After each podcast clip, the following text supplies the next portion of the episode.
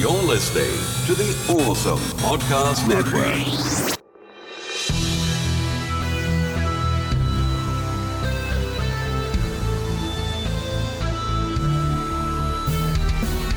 This is 80s Revisited. I'm your producer, Jesse Sedgley. And now, your host, Trey Harris. I told you before, I didn't want you to read this crap. I never saw such rotten crap in my life. Where do you get this shit? Who From the Awesome? Podcast Network. I'm talking to you, Duh. you man. You want to answer? Welcome, everybody, to our prequel for our Halloween Horror Month beginning next week officially. But this is just a little snippet to, to tide over you horror hounds as we talk about Creep Show here on 80s Revisited. I'm your host, Trey Harris. With me, as always, my own little creeper, Jesse Sedgley. Yes, I am. Although he doesn't usually stand outside my window after my dad beats me and throws away my comic books. Except for that one time. Well, let's we don't speak of that. Yeah. But welcome back, everybody. Creep Show, the first one, released November 12th, 1982. IMDb gives it a 6.9. Uh, Rotten Tomatoes, 69% critics. Also, 69% audiences. A lot of six nines across the board, which is strange because. 69 dudes! but uh, it's really weird because we're recording this on September 21st, which happens to be, this year, 2016, Stephen King's 69th birthday. Oh, snap. So happy birthday to the Horror Meister and also the subject of last year's Halloween Horror Month. Uh, and of course, this is sort of a tie-in to that because, uh, of course, Stephen King wrote Creepshow.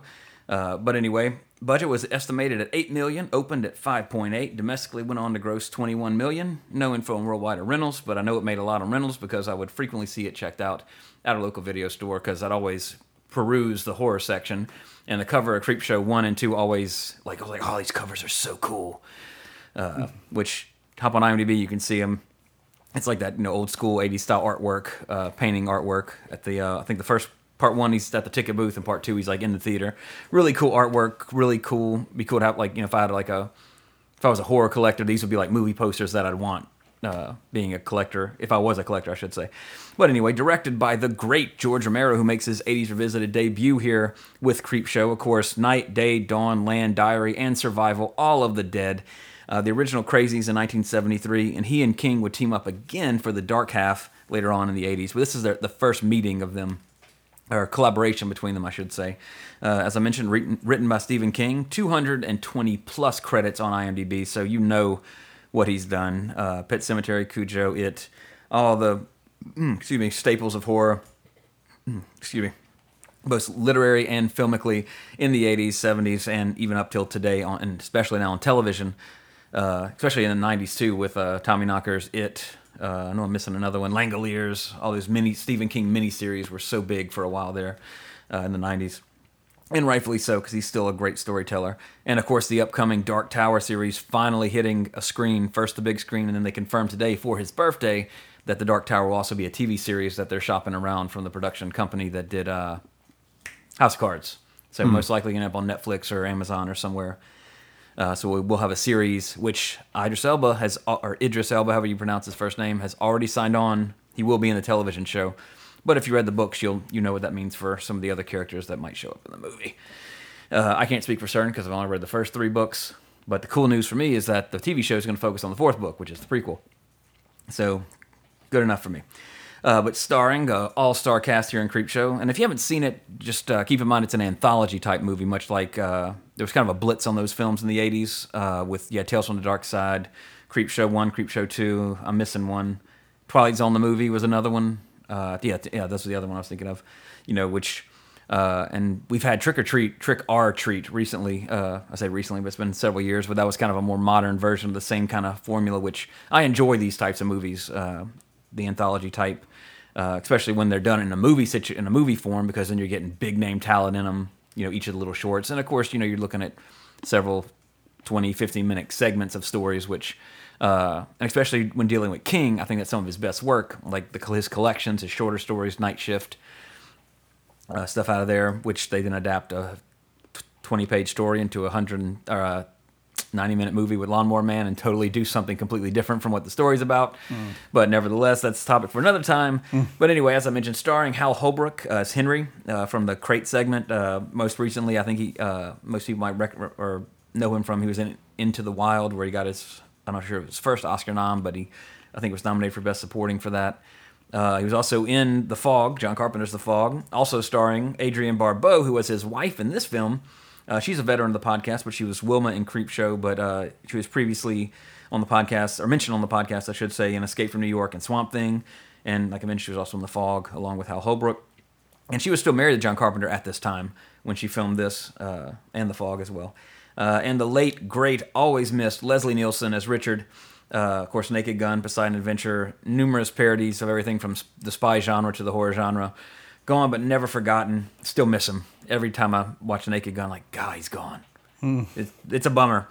Because, of course, he al- the thing about Leslie Nielsen is he always looked as he did like to our entire life growing up in the 80s like i mean he looked like that in airplane like he did Yeah. the day he died like he always had i guess I'm not sure how old he was in the 80s uh, he died in 84 so he was in his 50s but always had that head, head of gray hair always looked like that even in the Poseidon Adventure, if I remember correctly, he had like the gray kind of coming up there. So he's he always looked the same. So he always seemed old, kind of like Sean Connery for you know our same age group. Like always, just seemed like an old person, uh, but still around, still kicking. Unfortunately, not for Leslie Nielsen, but his work lives on, and Naked Gun trilogy is still one of the the greatest comedy trilogy ever. Not that there's like a whole bunch to choose from, uh, but still fantastic. Naked Gun is still one of the funniest movies ever made, in my opinion. Definitely in the top five, uh, and I would say his probably his best. Uh, personal opinion, of course. Uh, also starring Ted Danson as Harry, and the the I forget the name of the segment, but it was the same one with uh, uh, Leslie Nielsen about the tide creeping up or something like that. I think it's called the tide comes in or Or his particular one. uh, what was it called? Something Something, to tide you over. over. I knew it had the some pun in there for the tide. Uh, but this was actually pre Cheers Ted Danson. He was Cheers wasn't even out right now. Uh, and I was listening to another podcast that was talking about Creep Show. Strangely enough, they mentioned that uh, while he was filming this, he was talking to his other actors on set about how yeah he just auditioned for some show in a bar that's probably going to go nowhere. Of course, it went on for like 13 seasons or whatever. One of the most greatest t- com- TV comedies ever, in my opinion. But also, he is a veteran of the podcast, starring in the Leonard Nimoy directed Three Men and a Baby. And it was always a pleasure to talk about one of the greatest under and most underappreciated actors, in my opinion, that's still working today, Ed Harris, my film father, or my Hollywood father, uh, as Hank in the first segment, uh, Father's Day. Uh, of course, uh, The Abyss, which we covered on the podcast, The Rock, uh, and upcoming Westworld, the HBO original series starring Anthony Hopkins as well. Super looking forward to it. Love the original Westworld, and Ed Harris is playing the Man in Black. It's a JJ thing, isn't it? Is it? That Yeah, makes me even so. more excited and happy. Yeah, Westworld, because I remember he was talking about it. Um, Sweet. But that's starting actually Probably next his month. production company. Bad is. Robot, probably, yeah. Yeah, Let's see. yeah, Yep, there's Bad there we go. That's a that's a seal of approval as far as I'm concerned to at least check out, give it its fair shake. But definitely looking forward to that, and it starts next month. Perfect for you know Yeah. October. Uh, Walking Dead also comes back another yearly regular regularity Mm-hmm. as it's become. And another veteran of the podcast, Tom Atkins, a Stan, the dad from the uh, bookend segments of the film. Of course, uh, we talked about uh, he he was in Night of the Creeps, which we covered in one of our Halloween horror months as well. That's Halloween three, so he's like a staple of our Halloween horror months for the most part. This will be his third appearance in one of them. Uh, and the great Tom Savini as the Garbage Man number two. Of course, not great for his acting ability, although he was great as Sex Machine and From Dusk Till Dawn, but more so for his film contribution of special effects and gore makeup. Of course, creating the makeup for Jason Voorhees in the original and uh, several other Friday the 13th and numerous other films. He is he is the Stephen King of practical gore effects, for the lack of a better description, I guess. Uh, very famous name, and he's actually working on the upcoming kickstarted Friday the Thirteenth game, which I'm looking forward to, which also should be out next month. This October is jam packed with cool things, uh, thematic things for the month of October. Super excited, and starring as well as written by Stephen King as Jordy Verrill from the second segment, "The Lonesome Death of Jordy Verrill," something like that.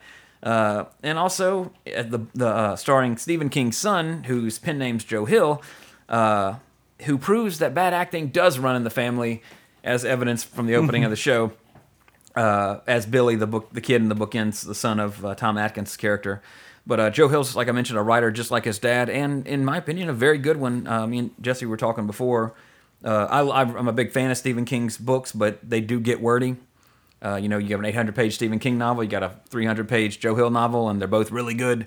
Joe Hill's, you know, his style's different, but he's got some good stories to tell. So that bad acting and good, uh, creepy, spooky, horrific stories run in the family. So that's a good trade off. So, you know, they, they came out pretty good on that. But anyway, two sentence synopsis. Uh, boy's mean father beats him up and throws away his Creepshow comic. Five stories of terror ensue. That's all you pretty much need to know. But uh, the biggest impact Creepshow had on me as a kid was pretty much just I loved the cover art. Like I, that's the biggest thing I always remembered about this film, particularly the first one. Uh, well, actually, the, the two big things I remember always remember were the cover art and then the fact of Ted Danson being drowned. And there's a shot where his head's underwater, and I always like every time I saw an aquarium as a kid, I thought about that shot for some reason. Because and watching it now in high definition for the first time ever, he's in an aquarium for that shot. so, but uh, like I mentioned before, too, uh, horror anthology movies were kind of a big deal for a while there in the '80s, uh, and rightfully so. I, I mean, I, I, I still think, as I mentioned, you know, with the recent uh, Trick or Treat uh, films that have come out, I think there's a couple of them. I've only seen the first one, however, but um, it's a it's they're just fun, and you know, you get a lot of different variety. You get a lot of variety in one movie, which uh, it works it works out pretty decent for comedies as well, like the Kentucky Fried Movie. I think that was in the '70s though, and it didn't work out so well with uh, what was it, movie 43, that recent one. yeah. like that was. Eh, I didn't see it, but I don't. uh, yeah, I heard to avoid it. yeah, uh, I watched it because Hugh Jackman was in it, and he was great in it, but it was, it was. There's I didn't enjoy it. this. I mean, like, uh, that's surprising how many, how much talent was in the movie, and it just wasn't my kind of humor, uh, for the most part. But uh, like I said, in the '80s and up, up until today, you know, you're still getting movies like this, the uh, episodic, or uh, I forgot I used the term already, but I forgot it. But the uh, you know, multiple stories in one movie, and this one was just great. Uh, and watching it again because I haven't seen I've seen the second one a lot because that's the one with the raft where it had the that was the one that scared me as a kid when I saw that on TBS with like the floating garbage bag in a pond. These kids are on a raft and it's like the blob. It like but it attacks them pretty damn viciously and gorily. I might add. Uh, so whenever I was a kid and I whenever I went swimming, I hated I always hated going swimming in rivers. A because it's just dirty water, Right. but also Especially because here.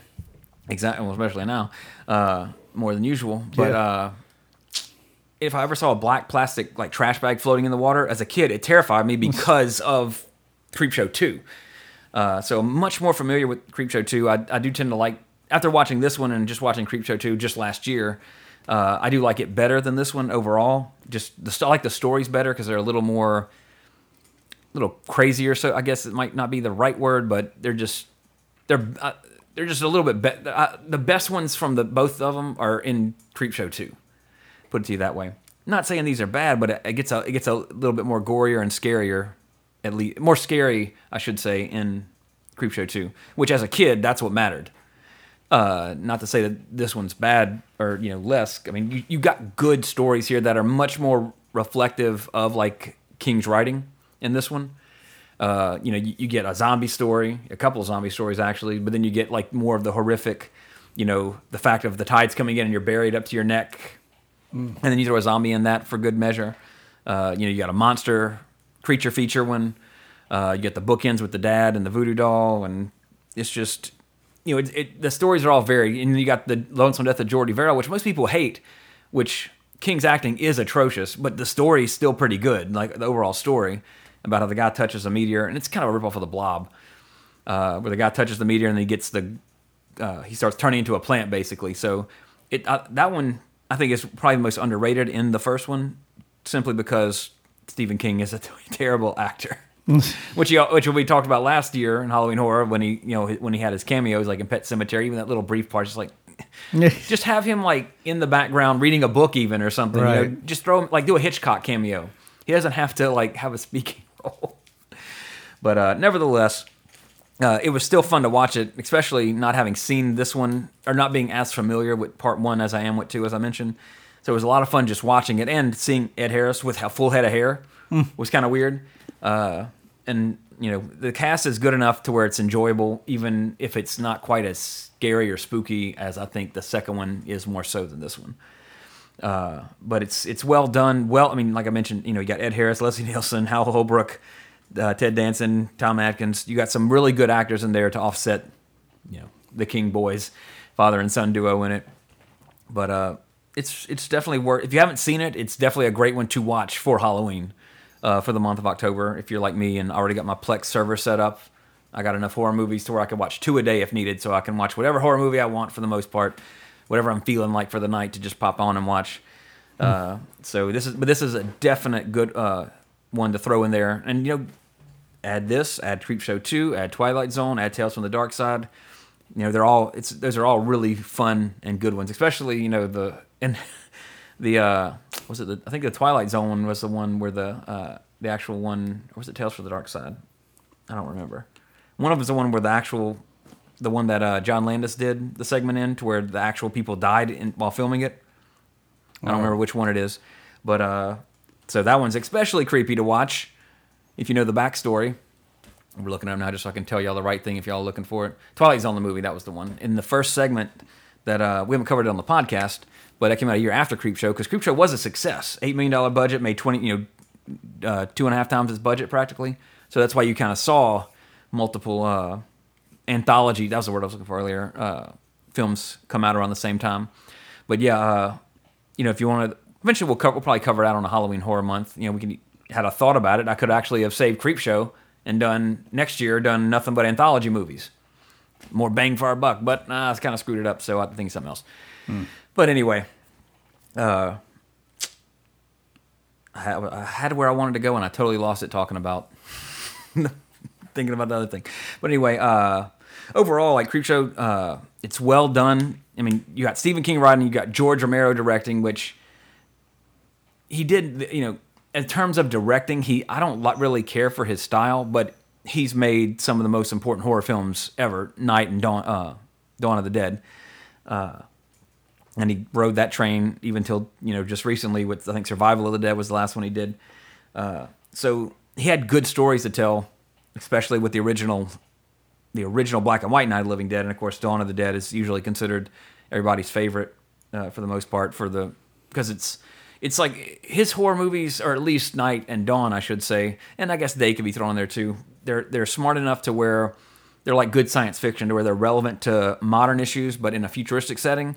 Whereas Night and then Dawn are you know racism, consumerism uh, themes that run in both of them, but in a horrific environment where zombies, you know, hey, oh yeah, it's just a metaphor for blah. But in that in this case, it kind of is uh, with a lot of Romero's work, which made him you know an icon in the horror world, uh, well deserved. And uh, oh, that's what I was going to talk about. The one thing I love, absolutely love about Creepshow one and two is how the bookend stories, at least in the first one, I'm, I can't remember. The, I think it's similar in the second one. It's I, I get them. I always get them confused anyway, except for the raft story because I know that's in Creepshow Two because that's the one I watch more often.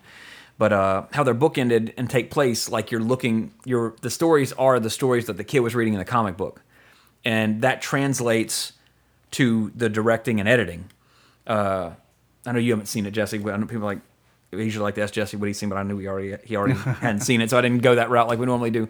But uh, excuse me, when we were watching that little brief part, I don't know if you noticed some of the editing. It had like where the scenes were in comic book panels, but you'd be focused Yeah, on one and yeah. it moved, which awesome choice, and Mm-hmm. it fits. Uh, you know, it, that's a that's a good director. Make that's a good directing choice, I think, especially for the way this is presented. How they throw the comic away, turns into a cartoon, and then you uh, for the intro, and then you kind of that's when it shows you. Okay, now we're going through. Creepshow is the stories in this comic book the kid was reading, and it's, of course it's bookend bookended. Typically for these type of movies with the real horror, just like I think Tales from the Dark Side did with uh, Deborah Harry and the little boy that she was going to cook. Uh, you know, they, they tend to do that. Uh, Twilight Zone, I remember. I know it has a, a prequel story with Dan Aykroyd. Yeah, it does bookend. Yeah, so uh, most they, they tend to do that, and that that's you know you have the stories of horror, but then you have the real horror from the bookends. But uh, and I love in Creepshow how like when the horror like something scary does happen, they'll have like the for the lack of a better example, like the Batman '66 backgrounds Like like when they're screaming, like ah, it has like the twirly thing in the background. That's not what they're standing behind, but it gives it that very comic, especially 50s horror comic vibe Yeah. which is what they were going for. In fact, uh, we get into the trivia now. Uh, so hit pause on this statement just so I don't read it twice, like I, I'm prone to do sometimes when I get excited and start talking about stuff. But uh, this made this cracked me up, especially watching it this time, knowing that Leslie Nielsen was doing this. But uh, when they were shooting the actual scene, you know, he was all business, professional, did his job because it's a serious role for him. I mean, he's kind of a I mean, he's a villain, but he's not. You know, he's not Frank Drebin. Like you know, a lot of people, you know, think of Leslie Nielsen as being more like, hey, oh yeah, uh, you know, doing a pun of something silly or something. But he's very serious in this role. However, he kept a fart machine in his pocket during shooting, so he would let it go off during rehearsals, and just before uh, George Romero would call action, which caused everybody to just bust out laughing. Which I wish there was like deleted scenes of him doing that, which there might be. I don't know. That uh, I do believe they just released a recent Blu-ray maybe in the past couple years of this film, so maybe there is some great deleted stuff on there. I don't know, but how fun would that? How hilarious would that be for Leslie Nielsen? You know, right before doing an incredibly serious scene, just popping off fart machine noises. Good old Leslie Nielsen. Uh, during a break in filming, uh, Stephen King took his son to a McDonald's, and as a joke, uh, his, his son Joe was made up with bruises, cuts, and scabs. Well, funny joke, haha! The girl at the drive-through called the police when she saw him in his farmer outfit with his son beat up, or what appeared to be beat up. So uh, that's all. I don't know what happened after that. Obviously, he probably explained it. Yeah, these are just fake. Blah blah blah. So, uh, this is. I thought this was pretty interesting because I don't know any Gaelic mythology. But uh, why does Aunt Bedelia's father come t- to life after seven years in the first story, Father's Day? Not because of the lucky number, it turns out, but if you watch closely, Bedelia spills whiskey on the grave, and in Gaelic, the word for whiskey is translated as water of life, uh, which is likely a nod to James Joyce in his book Finnegan's Wake. Which, if you've ever ever tried to read that book, it gives you well, it gives me a freaking headache because it's written like it's uh, old Irish. I'm not sure the exact you know linguistic descriptor to give how it's written, but it's very it's a it's like a George R. R. Martin book, and that's like it's a like some people call them a heavy read, uh, and I it's a thick Finnegan's Wake's fit really thick. Uh, at least the copy I had, and I got like a like 20, 30 pages into it. I was like, this is just like I'm not I'm not I'm having to like look up words and very hard read. But anyway, uh, so yeah, check it out if you like hard books. Uh, but anyway, in the story, a builder laborer falls from a ladder and breaks his skull, but is revived when someone spills whiskey on his corpse at the wake, uh, which in turn, in turn, Finnegan Wake is written off a old Dublin street ballad. But tying in the creep show, she spills whiskey on the grave, and that's actually what brings the zombie to life. So next time you're at a bar and you want a whiskey, you know, you want a double whiskey, you know, you want a double water of life. You know, you, use some, be cool, you know, like, yeah, water of life. Oh, uh, is that a water, sir? No, you plebeian, it's a whiskey. Don't you know what whiskey means in Gaelic?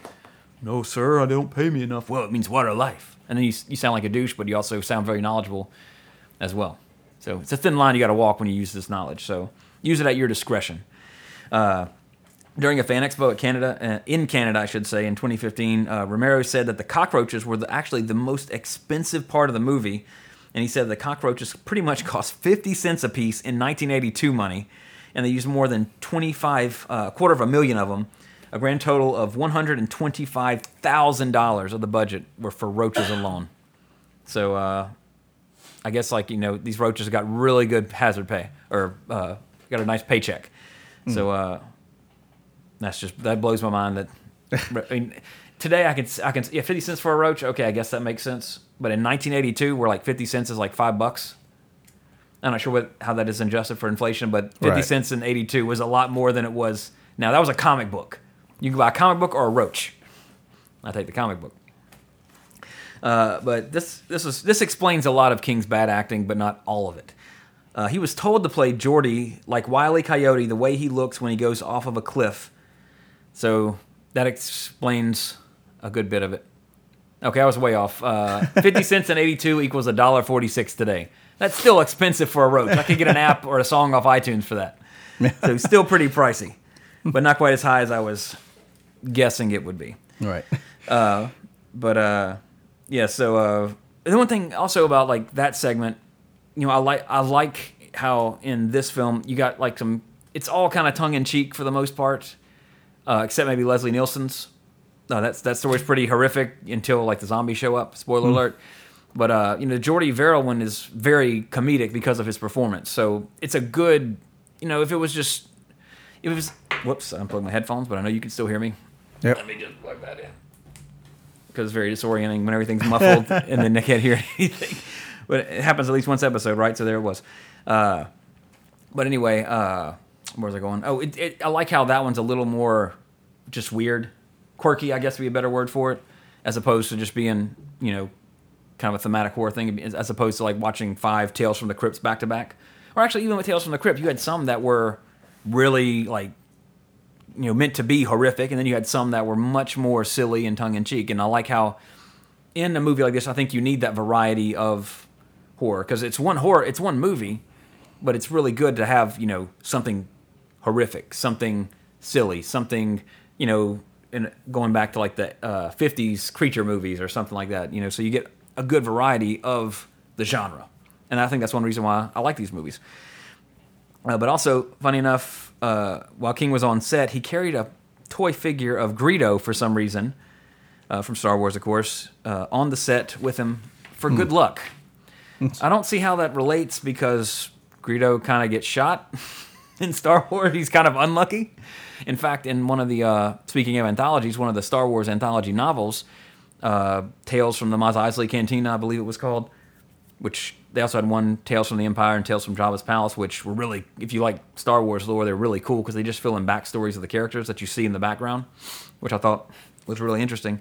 But uh, it pretty much tells you how unlucky Greedo is in his entire life, and then he dies, you know, trying to like get the biggest score ever impress Jabba the Hutt, and he gets blown away. So uh, yeah, Greedo is basically not a character you want for luck. Uh, I'd stick with Solo on that one Seems like except in. Force Awakens. Uh, if you also you know tying into the you know horror uh, genre as well, the crew for Creepshow is pretty much the same crew for Sleepaway Camp, which released right after this. And according to Jonathan Tiersten, the according to Jonathan Tiersten, I should say, the actor who played Ricky in Sleepaway Camp. So they kind of filmed Creepshow and then went on to do another it's a it's well known, I guess, and you know if you if you're if you're a student of the horror genre, you you know what Sleepaway Camp is. You know, it's all about the ending in Sleepaway Camp, uh, which is it is an '80s movie, but not this year. But we'll we'll save it for down the road. Which also I think go back Jesse. Which one is that? And the go down a little bit. The, oh, Sleepaway Two, Sleepaway Camp Two. I never I saw that one way before I saw the first one because of the cover. It has the chick quote quote uh, with a backpack that has Freddy's glove and Jason's hockey mask in it. And as a kid, I was like, "What is this? Jason and Freddy? What happened?" You know, like I had no clue what this film was about as a kid. I just the cover alone, again, because in the '80s, when you go to the video store, that's what's selling you on a film, pretty much the cover. And when I saw the cover of Sleepaway Camp 2, I was like, oh my God, this is awesome. This has to be. I didn't know Freddy and Jason were in this film. Of course, you watch it, eh, it's not quite the case. Uh, but great, like, great way, like, for the time period to catch an audience or to lure people to maybe see it Yeah. just because of the cover. I got you. Yep. Not that I was the one that rented it, but I wanted to see it and found a way to see it because of the cover. Because again, I was you know six years old trying to watch a R-rated movie with you know that movie especially. But anyway, uh, hey kids, if you're looking for some uh, cheap ways to make your Halloween costume a little gorier, use Rice Krispies as maggots because that's what they use in this film for the corpse's eyes in the first story. Uh, they did use some maggots for some close-up shots, but mainly it's Rice Krispies. Uh, so enjoy your breakfast tomorrow thinking about maggots. Uh, George Romero went on to adapt Stephen King's novel The Dark Half in '93. Excuse me. Uh, that film also starred Amy Madigan, who's Ed Harris's wife. Of course, Romero and Ed Harris worked together in this movie. And then Harris went on to appear in Needful Things in '93 as well, same year as The Dark Half, uh, as a sheriff, a character which originally appeared in the in the Dark Half, although obviously not the same character. So it's just sort of like six degrees of Ed, or less than six degrees, uh, three degrees of George Romero and Ed Harris, starting in Creepshow and through the King verse, coming back. Uh, just interesting connections, you know, uh, not quite Tarantino esque in its reuse of characters, but just funny how it turns out. Uh, as I mentioned, uh, Barbeau was still married to Carpenter when they were when Creepshow was released. Carpenter, of course, as we talked about last year, made the film version of Stephen King's Christine in '83. Uh, King Rhoda makes an appearance in Creepshow, and additionally, Hal Holbrook and Tom Atkins, who starred in this film, co-starred both. Actually, I forgot I- Atkins was in The Fog, actually, but yeah, he was. They were both in The Fog in '80 with Adrienne, which Carpenter directed. So just one big kind of, you know, they're the it's the cool horror table in the '80s. You know, with Carpenter, Romero, King, and then throw in Ed Harris, uh, Hal Holbrook, and Adrienne Barbeau, and Tom Atkins, and you got the the cool Stephen King table from the early '80s which is interesting. And uh, this was really cool. I thought a really nice touch because of what Creepshow is uh, based upon, basically. Uh, the prop 10 cent Creepshow comic book featured in the film was drawn and inked by veteran artist Jack Kamen, one of the original artists from the EC crime and horror comics of the 50s, which, if you know your comic book history, you know, those comics, uh, Tales of Horror or Vault of Horror, Tales from the Crypt, those were the ones that originally inspired the comics code uh, and all that. You know, before before we had explicit, you know, Tipper Gore talking to Congress about uh, you know explicit lyrics and Twisted Sister and uh, those albums, you had these horror comics coming under fire, and then the creation of the Comics Code, which I don't I don't even think that's even relevant anymore. I'm pretty sure it's not. I don't not? think I've seen that logo on a comic in years, so I'm not sure when that went out. But and that's again that's tying all back into what inspired Romero and King to do the anthology like this because of those comics they read when they were younger, and it, you know just works out really good. And like I mentioned before, Romero's directing and utilization of the comic aspect in the film was really nice. In fact, like uh, one of the things I I really like how he used it in this, as I said before, but it's also one of the things that a lot of people really hate Ang Lee's Hulk movie. But he did the same thing. He was doing a comic book movie, and this is pre Avengers. I mean, uh, pre Iron Man and all that. So this is old school comic book movies, post X Men, but pre Avenger. I mean, pre Iron Man.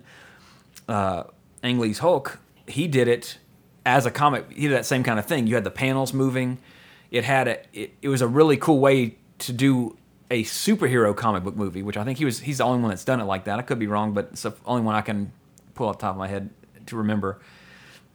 Uh, but I like that aspect. Of course, that every comic book movie should not be done like that, but uh, it works out good in this film, and it worked out good for you know one superhero movie. Uh, but anyway, uh, the, this is this is interesting to us, and hopefully it will lead to an on-air interview, which I sent the guy a Facebook message to see.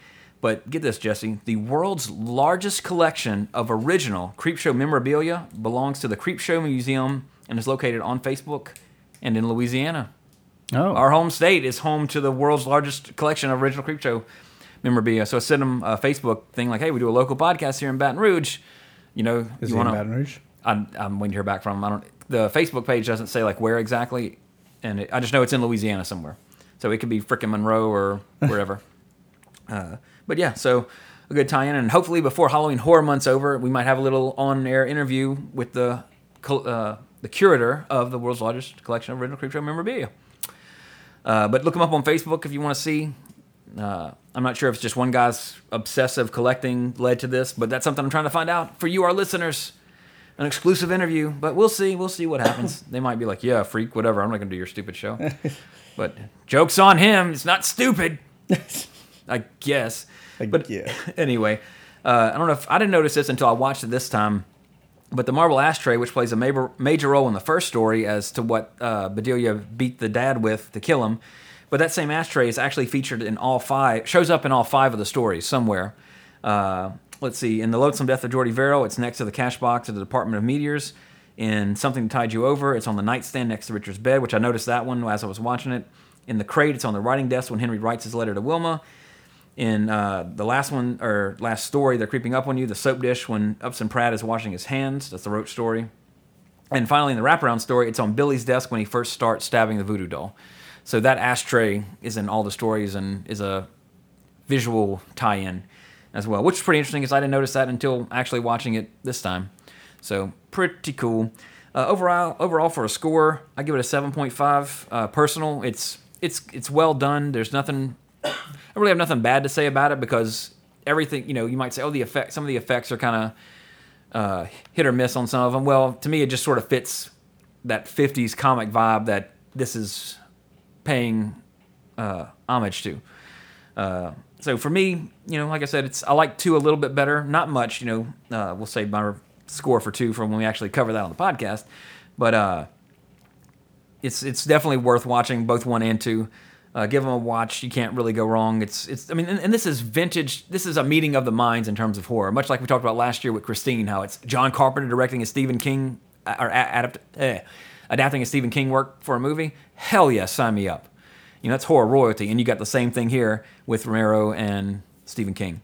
So really, really worth uh, worth your time to watch. Especially you know we're this is the prequel to Halloween Horror Month. We're about to get into the that our, the most wonderful time of the year, despite what that stupid Christmas song's about.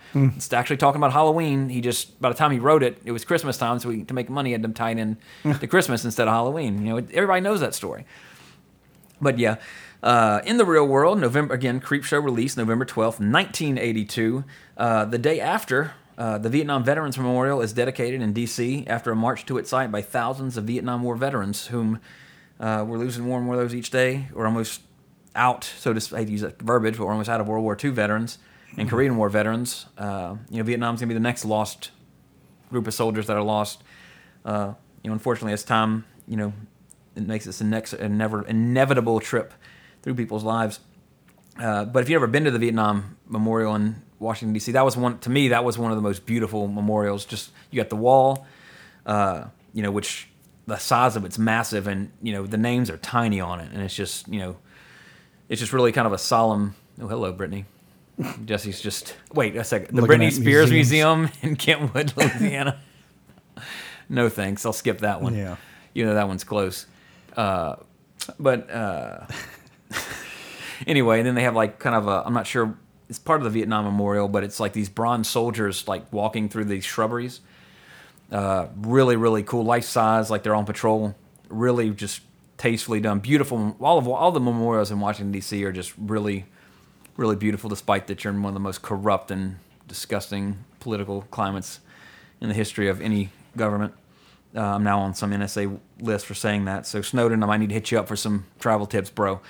Uh, but anyway, also strangely enough, I think this is only the second or third time in history for 80s Revisited we had a notable birthday on the same day that one of our films was released. We always had like near misses, but uh, Oscar winner Anne Hathaway was born on November 12th, 1982, the same day Creepshow came out. Maybe her mom was in the theater watching it, and all of a sudden that creature pops out in the crate, and out pops Anne Hathaway. We'll never know the truth. Uh, but yeah, so that's a kind of a first, I guess. I think it's the first time, at least, that we had an exact, it had a exact date, a precise date, I should say. We've had accurate dates, but this was the first precise one. Uh, Back to the Future this week. Uh, I was hoping to see the new Blair Witch before we recorded, but just been busy because uh, I'm interested in it.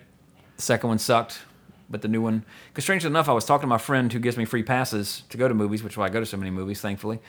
Uh, and it was it was before they revealed it was Blair Witch. and It was called The Woods, and he had the poster up in the lobby, and we were talking like, dude, that's like. What have you heard anything about that movie? I, I haven't heard anything about it. It looks like some sort of Blair Witch knockoff. Yeah. Come to find out, it is a Blair Witch movie. Uh, but it's, I've seen from certain horror sites that I follow on Facebook. It's gotten some pretty good reviews. But as we like to encourage on this podcast, watch it. We need to watch. I need to watch it myself, formulate my own opinion, and then tell you what I think, and then which y'all need to disregard, and then go watch it anyway if you want to see it and not pay attention to what I say. But uh, anyway, but I did get to watch though la- this pa- the past few days. Uh, well, I've, I've been wanting to get Chappie on Blu-ray because I absolutely love that film. And as I was looking at it on Amazon, I could pay $19.95 and get Chappie on Blu-ray, or I could pay $14.95 and get the Blomkamp trilogy, District 9, Elysium, Chappie, all on Blu-ray with a little you know nice package deal. I was like, fuck yeah, I'll get that. So anyway, got that in and. Uh, basically, you know, did a movie mini marathon of Neill Blomkamp's films. Of course, starting with District Nine, which is still, still like all of his films are so amazing. Uh, I personally think he's probably the best working director out there right now in terms of sheer visual style and quality. Uh, he's he reminds me a lot of early '80s Ridley Scott in terms of just putting a like he and him and him and Nicolas Winding Refn both have that are both current directors that have that ability to take you to a place that you believe exists in their films. And Blomkamp, I mean, he's only done sci-fi, which is fantastic because that's my genre de plume, so to speak. Uh, but I mean, District Nine, not, not, you know, a Best Picture nominee. Uh, Peter Jackson produced it. Still, like, still a great, great film. Still holds up. Uh, Elysium, I think, is just like much like Chappie, is just extremely underrated. Great story.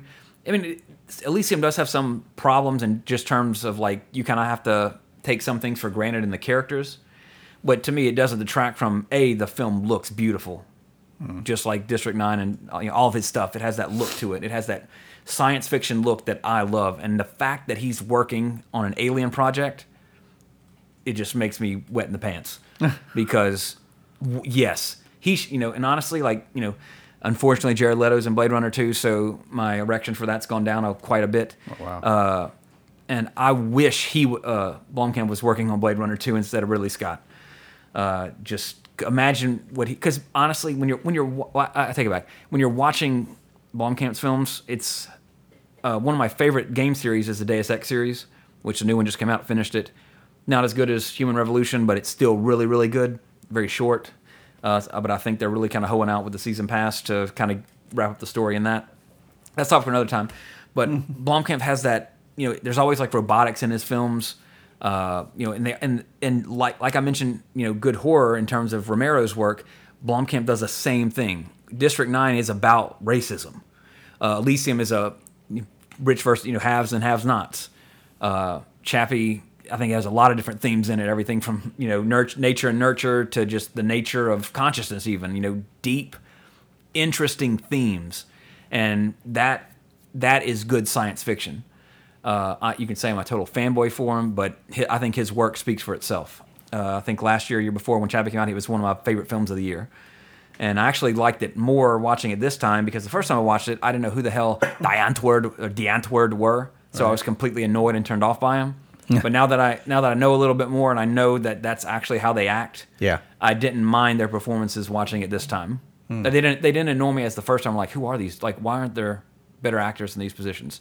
Which honestly, that still hurt the film because you know at least if you had Matt Damon, uh, which fun fact, he wanted Ninja from The Antwoord to be in that film, which thank goodness he didn't because you had that film depended on the lead character. Whereas, of course, in Chappie, you got Sharlto Copley, who is should have got an Oscar nomination for that role. Uh, I think because that's phenomenal. As you know, because he's playing a robot with the mind of a child, and he does phenomenal. Yeah. And he did all the motion capture. You know, uh, so he's kind of carrying that, and you know, the Antwoord are more of supporting characters. And, and you got Hugh Jackman as a villain. Yes, please. And you throw in Sigourney Weaver for good measure. It's it's great. But I think the biggest thing that hurt uh, Chappie was that those two heavy major supporting characters should have been real actors. And you know, there are some musicians that can act, but I mean, you're a musician. Uh, and I, well, let me say this: I do believe that if you're a musician and you transition to acting, I think that's more of a natural progression for some musicians. In some sense, like David Bowie, for example, uh, I think he's a, I think he was a great actor, not just because you know Labyrinth, but I mean, look at him in Twin Peaks, Firewall. You know, just anything that he's done as an actor, or The Prestige, even. I think he did. You know, he he could handle that. He had that duality to his creativity to maybe understand acting. But then you look at Ice Cube, yo man, like you hear yourself in every movie. Just which some actors are like that too. That's not necessarily a diss. Uh, but then I think you know musician. But then well, with the current Corey Feldman fiasco, which lay off the motherfucker. Ascension Millennium is still a great track. Uh, Oh my it- gosh. Well, the thing is that blows my mind about that. You know, respect Corey. If you ever want to come on our podcast and talk about it, you are always welcome, as long as you give us the rights to use any of your music for bumper music. but uh, the the double standard for that, and he's right. Like talking about how like he's getting like blasted about it. I mean, but if if Justin Timberlake came in and did those same moves in that same song, This cover's nobody would care. terrible though. oh, the cover's totally like No Limit Studios bad Photoshop. Like That is really bad Photoshop there. I can make that in two seconds. Uh-huh. In fact, Autumn can make that in two seconds. so I can't give him give him a pass on that. But if if JT was doing this or Drake or whoever, same song, doing the same moves, I don't think it would it wouldn't even it wouldn't be it wouldn't have blown up and become the degree of social bullying that it that's, that's honestly what it is. I mean, I feel I really feel sorry for him, and you know, like I mean, I'm a fan of Essential Millennium. I've admitted my addiction on this show. Jesse has seen it in action when I pull up to his house, and he heard it blaring through my uh, through my car as I pulled up. Guilty pleasure, that's fine, man. But I mean, lay off the dude. He's out. I mean, but what I was getting at is simply that it's. I think it's harder for for actors to become musicians.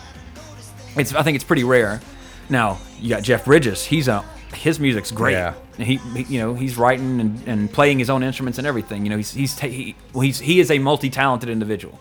Uh, I'm trying to think of other people. Uh, Gary Busey, even with the Buddy Holly story, he learned to play and sing, and he did great in the film. Like I think that's an actor going into music that that was for a role more so though. I mean Jeff Bridges has like albums released and stuff. Uh, Keanu Reeves has a band, but he's more so a musician. Uh, Johnny Depp has a band, but he, again, I mean, I say musician, but uh, as in he plays an instrument, he's not singing. Uh, you know, so a lot of actors have bands, but they, uh, Jared Leto, I hate to use as an example, Yeah. which he should he, he should stick to music because I don't think he's that good of an actor. Again, my opinion of I mean, total yeah, lot of- personal bias bias. A lot of these people they're mentioning. I mean, Tom Waits. Oh, yeah, that's what I was to say. Like he's a good actor. Like he does like Mystery Men. Uh, he was in something else. Like he's in, he's been in several things where his character was great. Uh, JT Justin Timberlake's not, you know he gets a lot of flack for some of his films, but he was he was pretty good in Alpha Dog. I mean, you know, it's he's one of those characters where it's some musicians when you see them, it's hard to separate. Like you're just like, oh, there's Ice Cube, or oh, there's Ice T. Yeah. Uh, I'm just trying to I'm just trying to think of actors on top of my head. I'm not trying to pick on the Ice people. Uh, you know what I'm saying? You're But, uh, anti-ice. Like Hailee Steinfeld, Steinfeld, the, the chick from uh, True Grit, she like had she tried to become a pop star a few months ago. Didn't quite work. Uh, but in, you know, just to sum that up, I mean, again, I, I really do think that it's easier to go from acting into music. I think that's a more natural transition. I'm, I'm sorry. Uh, it's, it, I think musicians transition well to acting more so than actors transition well to music. Uh, I think that's for the most part. Uh, that's so funny. Jada Pinkett Smith, you're looking at this list, but she has a metal band, and it's it's it's not good or great, but it's not like as bad as you think it would be. Uh, when in fact when I was working at Shadow Broadcasting with Jason, he told me about it, and like we listened to it, and I was like, that's not too bad. at least the track we listened to. I don't know how many songs she albums they have or whatever, but uh, this is years and years ago. But anyway, yeah. What it sounds like today. Let's see from 06. Oh, wow. Yeah, I'm bad with dates. It's a long time ago. Cats are making their first appearance on our show tonight. Exciting new rock band. Uh, they'll be performing in Tempe, Arizona on May 19th. Oh, big city. Tempe, Arizona. Big venue. Welcome Wicked Wisdom. Was she in it back then? I'm pretty sure. I want to say it's, she's a singer, as far as I'm, as far as I remember. Again, not a fan. I just know this from. Wow. Yeah, she is.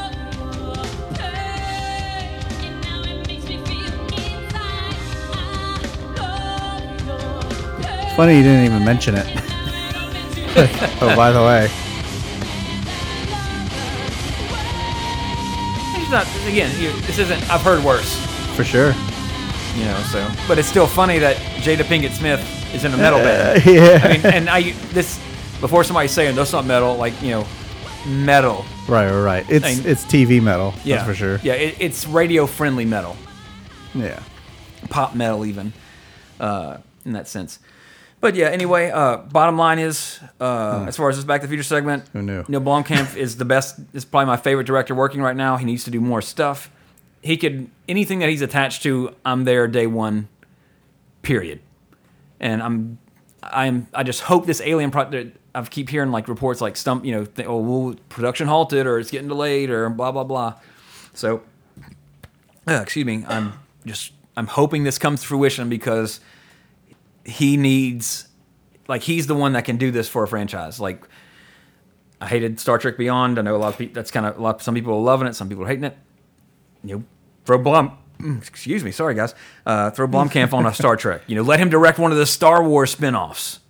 You know, something like a droid-based movie or something like with uh, IG-88 or you know something like that. 4-LOM or Zuckuss. If you know your Star Wars characters, you know what I'm talking about. You know, like he would be perfect for something like that, and especially if he's writing it as well, because he's he's a, he's the whole package in that in terms of that. I mean, he's writing these things, and again, remember the key to good sci-fi is taking modern issues, but they take but you're seeing them in a futuristic setting with a lot of metaphor or some symbolism. The symbolism they had to quote Willem Dafoe, uh, Boondock Saints. Anyway, uh, and he does that. I mean, he, he- his film library isn't deep. I mean, he basically has a trilogy, but I mean, damn, what a amazing trilogy that he has, in my opinion, and just he has he has an eye, and that's what that's the first thing that like you know, I would like a science fiction movie if it's if it looks pretty. Uh, trying to think of an example. Uh, the Wachowskis' later works, Jupiter Ascending, terrible, terrible movie, but it's pretty. Uh, Speed Racer, pretty. Matrix, pretty, and I mean, say what you will about the, where that series went. I'm a fan of the Matrix, all three of them. Uh, stuff like that, you know. So I can appreciate. Uh, for example, I mentioned last time uh, how I recently revisited the all the Terminator films except Genisys because I'll never watch that again. I couldn't even get through it again. Uh, but anyway, uh, you know, McG, like you know, t- t- going from Charlie's Angels to doing you know a revered science fiction franchise. He had a good eye for it. He had a good vision. Like his like say what you, say what you will about Salvation. I bought it as a future. Term, that was the future with the Terminators. Uh, not so much Jonathan Mostow in Terminator Three. Like you know, it, it, that's the different. That's the, the lack of Cameron in that, which we talked about last week.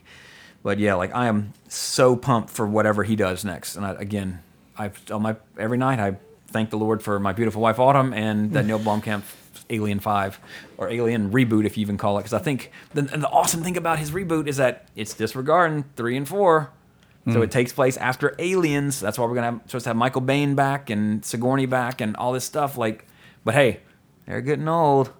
Yeah. But but not the, but uh, Sigourney's in Chappie and she looks like she's ready to kick alien ass. Still, so I have no I have faith in that that we'll get it. But uh, anyway, as normal, you can reach us uh, at 80svisit at gmail.com, at awesomepods on Facebook, on Twitter, on .com, all that fun stuff. Uh, and I do get, a, as usual, our good friend down under, uh, Ben, the Tasmanian Devil Wyatt. Hope you don't mind me calling you that, Ben. I just like saying it. Uh, sent us another email cover, uh, after our last episode, so let me get right on to that. Uh, ben says, Hello, gentlemen. So much to cover, so hopefully I don't forget anything. Uh, I've just finished watching Transformers for the first time, the animated movie, everybody, just to make sure we're all on the same page here. And I thought it was fine enough. Three out of five stars in his book. It was on Daily Motion, so if any other listeners haven't seen it, then you have no excuse not to now. Coming straight from Ben's mouth, you have no excuse if you haven't seen it. There's a way to watch it. Uh, he never saw the cart. I, or I'm sorry, I never saw the cartoons as a kid, so my only experience with the franchise was Beast Wars, which I loved and had a lot of the toys. Uh, I just just watched the Beast Wars intro while writing this, and holy crap, that looks terrible. it does. But Beast Wars, like for like me and my brother, like that was the one cartoon that you know came out kind of when I was older, but while he was still, you know, just five year, five and a half year difference between me and my brother. So it was to where he was like really hyped about it and loved it, but and then he would watch it, so I would watch it. But we both really liked it, and it would always come on before school. Like uh, it would come on like six thirty a.m. here, on one of the local stations, like Fox, Yeah, something like that. that. And we would- we would always watch Beast Wars, and we knew when Beast Wars was over, time to get to school. Yep. So it was like our morning ritual. So I totally agree on Beast Wars, but I've seen like I've looked it up recently, especially watching Transformers last week, and yeah, it does not hold up. it's that reboot, that like the cartoon reboot, that Yeah, same kind of like cutting edge at the time, but it you don't you, it hurts your eyes to watch now. But anyway, he also says, also, he's seen the first two Michael Bay films, and yes, they are terrible. But, fun fact, guys, Rachael Taylor, the Australian chick in Transformers 1, was born and raised in his hometown town of, I hope I don't totally mispronounce this or give the right inflection, Ben, but Launceston. Uh, our, our only other Hollywood export is Simon Baker from The Guardian, The Mentalist. I know he is offhand because uh, he's been in some other stuff too. He's been in some. from watching the intro to Beast Wars, it just makes me laugh. Optimus Primal. Yeah, that that shot. It's still a great uh, show, though. I mean, can't. that shot right there.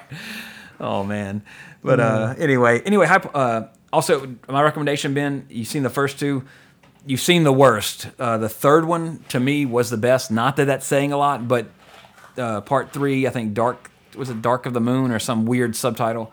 But that one has the most like action in it, and it's mainly the Transformers fighting. So uh, that's to me is the one not to miss. Whereas the second one to me is like the one to just totally avoid. So I recommend if, if you're bored, give it a shot. Uh, they are they're. I'm not justifying it. I'm just saying that the third one's the least bad, and that's the only one I actually own because it was great on, on Blu-ray. It was phenomenal. It was one of those show like movies, like when you get a surround sound system. What's the first movie you put in? It should be The Matrix, and you go to the bullet time scene. That's how I always test my surround sound systems. When I had one before I moved into an apartment, but uh, but Transformers, as bad as they are, uh, the third one I would put that in whenever I, you know, if I wanted to kind of fine tune my color settings on my TV, because with just the red and the blue on Optimus and the grays and the blacks, it's a good way to, uh, you know, kind of adjust your settings if you're trying to like adjust anything on a, uh color palette for your television. But anyway, uh, let me see. Anyway, high points for the animated film, still reading Ben's email, were the soundtrack and Starscream. Starscream was always one of my favorites. Uh, I couldn't follow who all the characters and factions were, and I really couldn't stand Grimlock. Uh, understandable, because you, know, you can only, I, I agree, you can only take so much. Me Grimlock, me Smash. but, yeah, my wife really loved it, and she's already gotten hit on by one of her coworkers. Oh, has that Grimlock on your desk? And I said, I hope you told that fucker to move along, because your husband will kill you. Just kidding. Uh, not about the killing part, not about like telling him to move along. But uh, anyway, oh, now if you remember last week, I in email, he mentioned uh, he had his cousin had the Freddy Krueger poster that would like and would torment him with it, and I asked him to let me know like how that played out, like what happened. So here's the story. Uh, he said his aunt would chase. Uh, oh, sorry. Let me read it again. My aunt would chase my co- would make my cousin take the Freddy Krueger poster down whenever I visited, but he would chase me around with it to scare me. I ended up watching the Nightmare on Elm Street films until 2002 when I was 16 or 17. Uh, Well, Ben, did you watch them all? I'm just curious. Uh, I don't know if you've seen any, uh, which ones you've seen or not, but uh, you know, glad you, you know, you, you hopefully you've you fully conquered that fear to where if somebody was to put a Freddy Krueger poster outside your window, it wouldn't, you know, cause any childhood fears to rear up and you know any fetal positioning, crying, or anything. Uh, that's all for now. I haven't seen any of your Halloween picks, so I'll try to watch them and check in with you guys. Well, except for Chucky because I have a phobia of dolls. Well, that's a story for a future email. Looking forward to it. Uh, hearing that, my friend. Uh, P.S. I agree with dead President John Adams that Trey's wife sounds hot. Uh, I told her that today after we were working out, and she's like, and I had to, I had to assure her that just because you think your voice doesn't sound good, and I think I think everybody has this. Like when when you hear your voice, I'm over it now because I've done 150 plus episodes of a podcast, so Yeah. I, I'm used to how my voice sounds now. It's a good way to get rid of that phobia. Definitely, it only takes 150 episodes of a podcast, guys. Yeah, four years, of, three years of three, three, three, four years of work. You know, then you won't you won't care how your voice. You'll, you'll be used to how your voice sounds. Right. But uh, yeah. Anyway, she's like, "Oh, my voice sounds so bad." I'm like, "Babe, I've had two straight. Well, one person I've never talked to except in one email, and then my uh, Tasmanian brother uh, mentioned that your voice is actually sounds hot. So a bunch of people haven't spoke up yet. yeah, uh, uh, your opinion of your voice is invalid. Two strangers to you have complimented that your voice sounds hot. So That's half of our listeners. yeah, you know, two out of four. That's fifty percent ratio. Oh, speaking of which, I just saw you scroll past it, and I saw the ad for this the other day when I was working at. Uh, Oh, this. I run a, you know, we do we work out three days a week at our apartment because that's a little gym, and they have TVs in there. So that's usually the only time I actually watch real television Right, with right. commercials and all that. And I saw the little promo for the Lethal Weapon television show. Uh, it's it's bad. it's, it, I was just just watching the promos like this is. Is it Lethal Weapon simply because they got a black guy and a white guy? Yes. Because that's all it looked like the and sounded names. like like Damon Wayans, okay, I can I can see that him like being that character, but it's not. There's nothing like I'm too old for this. There's not. There's nothing that makes that like that team that. uh I mean, look, they got gloves on like they're going to investigate something. That's not lethal weapon. Nope, they That just jump right in. Yeah, it's got to be like, there he is, there he is, I got him. Riggs, damn it, slow down. You know, that that's the that, and that's the dynamic that made that show that movie series work for four movies, and they're still talking about possibly getting a fifth one off the ground. Uh, but you can't uh, just throw it on television with the name because they're doing it with The Exorcist too. Like I don't, I haven't seen anything about that, but they're making an Exorcist TV series as well. So it's just like, what? Like, okay, if you're gonna do, you can you can make a Lethal Weapon TV show, but it has to have that dynamic. That's the key to that. That's what makes it so good. Made it so good, I should say, was that dynamic uh, between uh, Gibson and Glover. Mark, the the Riggs character and the Murtaugh character. That's the dynamic that makes that work. And then this this show looks nothing like that. So I'm hoping it fails. Oh, oh, by the way, just to date this podcast again, it premieres tonight. Hopefully to abysmal reviews and uh, such. I shouldn't be be, on hating right on now. I shouldn't be hating on it because I actually haven't seen it, and I've preached about like how you should you should check things out. But I mean, based on the trailer, it, I, I have other things to watch right now. Uh, but anyway, uh, Ben, thanks as always for the letter. Always good to hear from you and talk to you on Facebook and uh, as you email and I talk to you on here. Uh, and also, if you want, you know, Ben has his own podcast. Everybody, the Asia Mania podcast, which uh, haven't got through the latest episode, uh, but it's up now, ready to go. I shared it today. I think it actually might have. It either came out for us over here in Louisiana, you know, our time zone or whatever, either late yesterday or today. I'm not sure exactly, but it is up. They're back after Ben uh, did all these pod, like 24, 23 podcasts in one month. Crazy man. Good. Hey, good job. Good content. Uh, good way to try to catch up to our our, our uh, you know 150, 160 episodes. Good try, bro. You getting close? No, just just some playful ribbing there. But uh, check him out as well. Uh, and uh, Ben, thanks for the. Uh, uh, I did get to the. I haven't finished the latest episode, but I did get to the part where you talked about you know the pursuit of Red X. Thank you, appreciate it.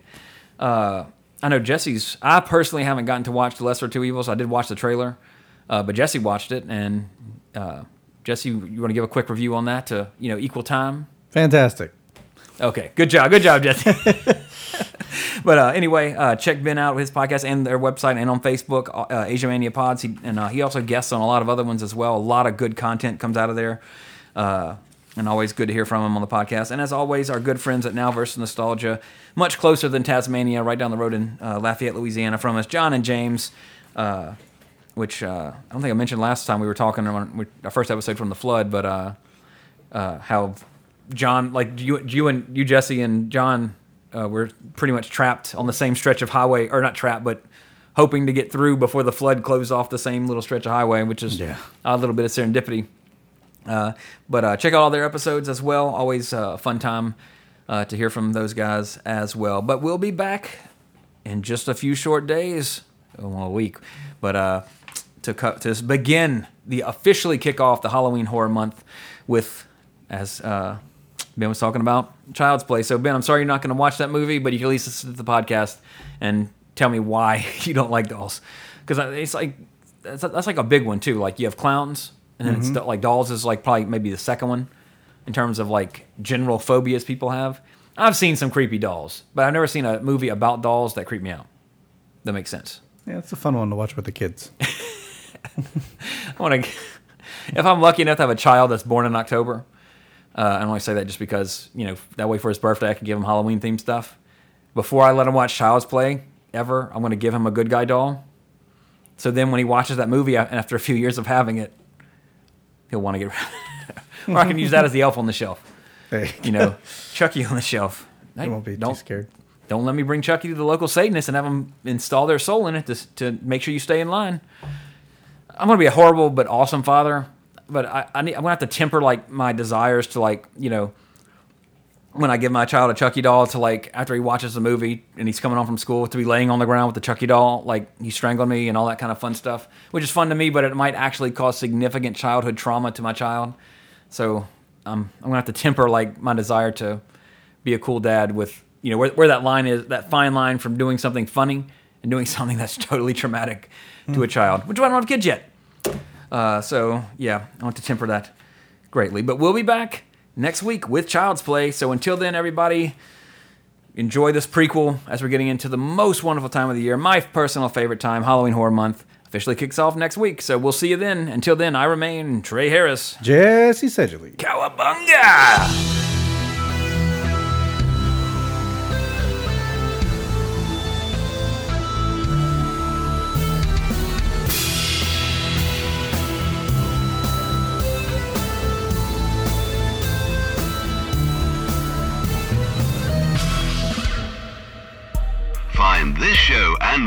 On facebook.com slash awesomepods and follow us on Twitter at awesomepods.